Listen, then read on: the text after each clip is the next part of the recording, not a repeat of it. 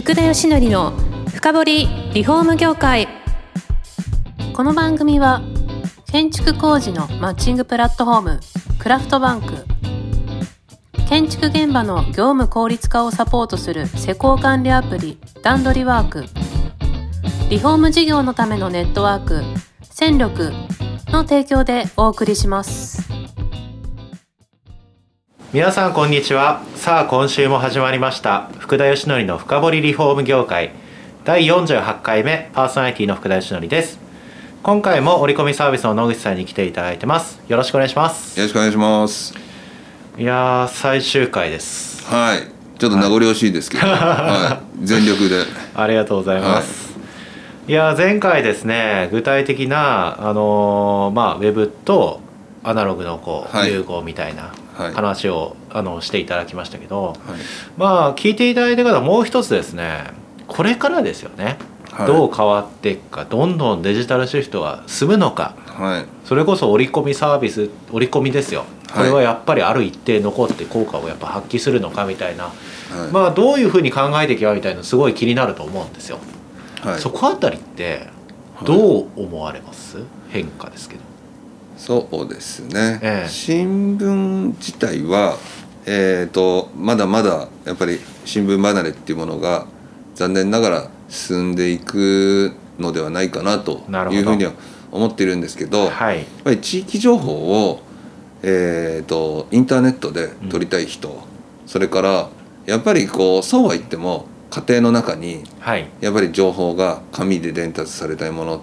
まあ、どっちがいいかっていうのって、まあ、両方欲しがる人ってこれからもまだまだ出てくるのではいそういう意味では、えっと紙のものを、えっと家庭に届けるっていうサービスはあまりこうニーズが減ってくるっていうイメージはないので。はいやっぱりここに関してなるべく精度を上げていかなきゃいけないかなっていうのはこれから我々は思ってるので、やっはいぱり消費者の皆さんの行動変化に合わせてやっぱり紙メディアをやっぱ欲しい人にどれだけちゃんと届けられるかっていうのはこれからもっと精度を高めていかなきゃいけないかなと思ってます。なるほど。そうすると紙の形が若干変わるんですかね。折り込みができる枚数が少し減っちゃうのではい、違う形で届けるっていうことになるっていうことそうですね。ねあと、えー前回ちょっとお話しさせていただいた、はい。えープリントというデジタルナビゲーターははい。これはあの、えー、と予算の配分の適正化っていうことで今やってますけどここには、えー、と企画の中身っていうものがまだこう入ってないんですね。はい。こういうクリエイティブだったんでこれぐらいこう跳ねたであろうみあたいな。なるほど。まだこう中身の部分にはフォーカスができてないツールなので、やっぱりこの先の進化っていうのはじゃあどういうクリエイティブだったらこの地域で反応がいいんだろうみたいなこともシミュレーションの中で入れていけるとますます精度は上がってくるかなと。それできたら最高ですよ。そうですね。人の顔出したらいいのか出さないのがいいのかとかあそそういうのは分かるわけですもんね。そうです。うん、値段大きくした方がいいのか小さくした方がいいのか。そうですそうです。そうです。あとこう客単価をはい。上げるにはこういうクリエイティブをこの地域にやった方がいいんじゃないかとかっていうこととかがこうその先のこうクリエイティブのところまでこう AI の分析で地域によってこう出し分けられるとすごいいいなというふうに思いますのでいやそうなんですよね、ええ。今ではなんとなく反響が高かったからこうじゃないかって推測でしかないですもんね、い、はい。やそれ時期の関係かもしれないし、ええ。エリア特性かもしれないし分かんないですよね、はい。いやそうなると確かにそこの紙何作っていいのってずーっとなんとなくモヤモヤしたまま作ってますよ。ねそうそうですよね。もうそれはもう感覚値だったりとか、はい。あと何回か試しながら、うん、このパターンがダメだったから次このパターンにしようとかっていう感じですけどそもそもやっぱり、まあ、このエリアはこのパターンだっていうのがカチッと決まってくればこの時期はこれだって決まってくればある程度はそこを無駄な投資をしなくても済むようになってくるので、そうですね、ええクリエイティブにかける時間もかなり減らせますし。そうですね、いいことしかないですね。はい。まだまだまだそこの進化にはいろいろとこうチャレンジしなきゃいけないこと多いと思うんですけど、はい。まあそれはやっぱりやっていきたいですかね。なるほどな。そこできたら面白いですね。いやそれこそ AI が作っちゃうんじゃないですか？そうですね。クリエイティブ自体をはい、ええ。いや本当本当そうですね、ええ。うん。そうすると人の手いらなくなりますね。人の手いらなくなりなっちゃいますね。そうですね。ええいうようなところでまあ実際変わっていきウェブの方もまあだいぶ変わっていきますよね多分そうですね、ええ。はい。まだでもあれですかね前回お話しいただいた Google マイビジネス、はい。多分まだ住宅関係でいうとちゃんと登録もされてない方たくさんいますから。そうですよね。これはまず必須ですね。まず登録していただいてと。ですね。あの検索した時に、はい。自社のホームページを SEO で上げていくって結構こうお金がかかってくることなんですけど、はい。Google マイビジネスに登録をしておけば自社の SEO よりも上に上がってくるので、はい。はい、これはもう絶対やっていった方がいいですね。えー。ええ。いやでも今回初めてですよ。は Google い。マイビジネスって聞いたって方も多分いらっしゃると思うんですけど、はい、登録するのってそんな難しくはないんですか？登録は多分 Google はしてます。はい。Google さんはあれ無償のサービスなんでしてくれてるんですけど、それがまずちゃんと登録されてるかどうかをご本人がチェックすることと、あとオーナー権限っていうものが Google さんが持たれてる可能性があるので、はい。自分たちに異常するということですね。はい。はい、でオーナー権限を変えるということが必要で、オーナー権限を自分たちが持ってるようになるとあのそこでこう投稿ができるようになるのでうん。自分たちで。でその投稿機能を使うことによって SEOMEO で、はい。あの有利になってくるので、なるほど、はまずはじゃあ権限をもらいいはい、やりあのあとレビューとかはやっぱり増えた方が越したことはないですよね。なんであの書き込みでやっぱり、はい。い、あのいい書き込みがあった方がいろんな部分のは Google い。上でのプロダクトで順位が上がってくるので、はいやっぱり書き込みであの変な書き込みをされているような項目があればそこに対してはあの真摯に回答をしたりとか対応をした方がいいとよく言われてますね。なるほど、ええ。そのまま放置ってなんか無視してるみたいですもんね確かに。そうですね。ええ。まあ、あのじご自分でこう書き込みをしたりするこう、まあ、いわゆるスステマと言われてるものとかは、まあ、あまりお勧めはしないですけど、はい。でもやっぱりいい評価があった方がはい順位が上がりますね。そうですよね、あれがだからまあどうどのぐらいですかね。5.0がまあ一番いいんでしょうけどちょっとあや、5.0ってもちょっとあれ。5.0ばっかりだともう完璧ステマになっちゃう。そうですね。いろんな意見があるのはまあ当然ですからね、ええ。どのぐらい目指まずは10件とか目指せばいいんですか？もうちょっと多く目指した方がいいんですか？そのレビューの数とえして。レビューはでもまあまずは10件ぐらいはあった方がいいのとあとやっぱり写真とかも、はい。あの皆さんいろいろこう投稿できるんですよ。はい。あの自分たち以外でも写真をアップロードしたりすることもできるので、はい。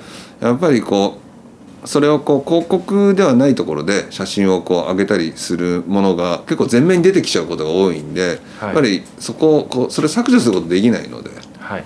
アップロードをやっぱりご自分たちで企業さんでしてきたりすると、まあ、企業としてちゃんとしたこうグルマイビジネス、まあ、ホームページみたいうにん。なるので。なるほどな。その辺をちょこちょこちょこちょここうクラントさんがやっていくのって大変なんではい。それをこう我々が外注先としてはい。あのサポートしていく感じがビジネスですね。ああそうですね、はい。まあ急にそこの知識って言ってもまあ難しいですよね。難しいですし本業のねお仕事ありますから、はい。なかなかそこに確こまかに。めに対応していくって結構大変だったりするんで、はい。はい、いうことですね、ええ。じゃあさらに広告打つとどうすればいいのみたいなことになりますもんね、はなるほど。ちょっと最後にあともうちょっと時間あるんではい、基本的なとこ聞いてもいいですか、はい。あの折り込みってあるじゃないですか。はい、これって全国やっぱり値段ってやっぱ違うわけですよね、そうなんです。よく皆さんから言われてるんですけど、はい値段が違います。えー結構な差があるもんなんですか？そうですね、結構差がありますね。これってなんか地域性新聞社の特性みたいなものなんですか？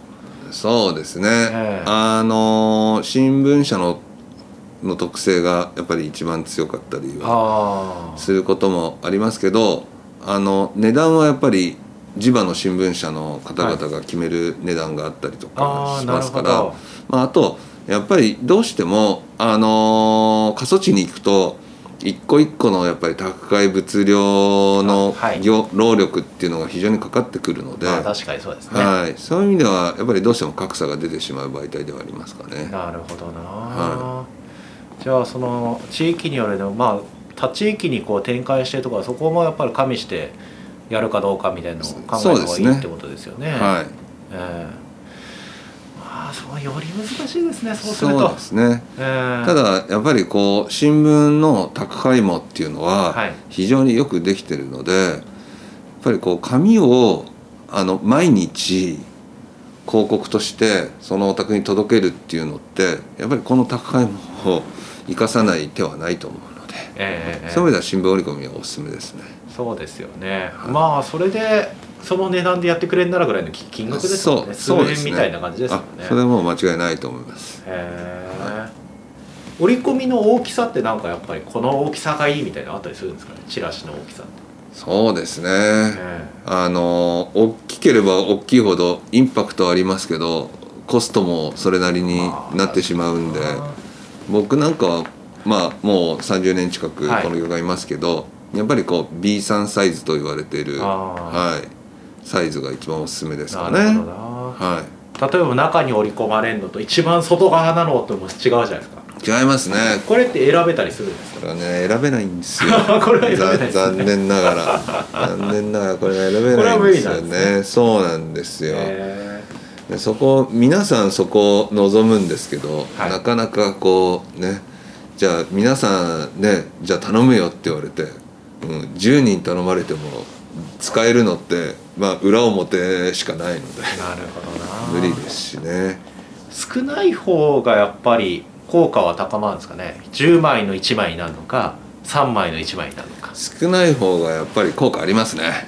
これははい。聞けるんですか？少ないですか？多いですか？今日はみたいなこれも微妙なんですか聞けないというか 聞く手段手段がないです。あないんですね、はい。なんで最近ちょっとおすすめしてるのは勇敢の折り込みをおすすめしてます。へえ、はい。勇敢の折り込みって、はやっぱりあのまだまだあのそんなにこうニーズもないですし、勇敢ってやっぱりこう長官よりも部数が少ないので、はいはい。あの併読してる方少ないんで、ただ勇敢取られている方はどちらかというとご年配の方が多いのははい。事実で、家庭がもちろん多かったりするので、あの住宅の方々で、まあ、今住まれている、えっと、住宅が古い可能性はもしかするとあるかもしれないのでロジック的には。なるほど。一回試されてもいいんじゃないかなと思います。大体1枚ぐらいしか入ってないです。あそうか。枚数も少ないし、効果的に上げれる可能性があるわけですね。はいわかりました。そういうことですね、はい。でさらにあれですね。あのー AI 使ってそれを分析できたらよりそうですね。最高ですね。はい。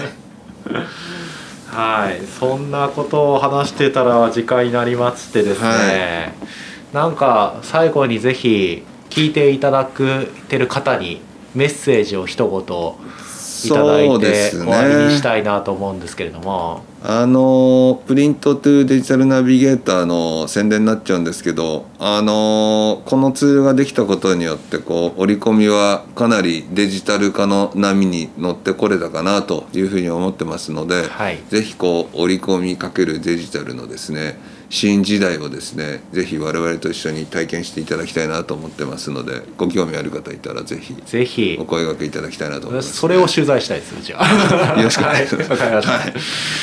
ぜひあの興味ある方あのお問い合わせいただければと思います。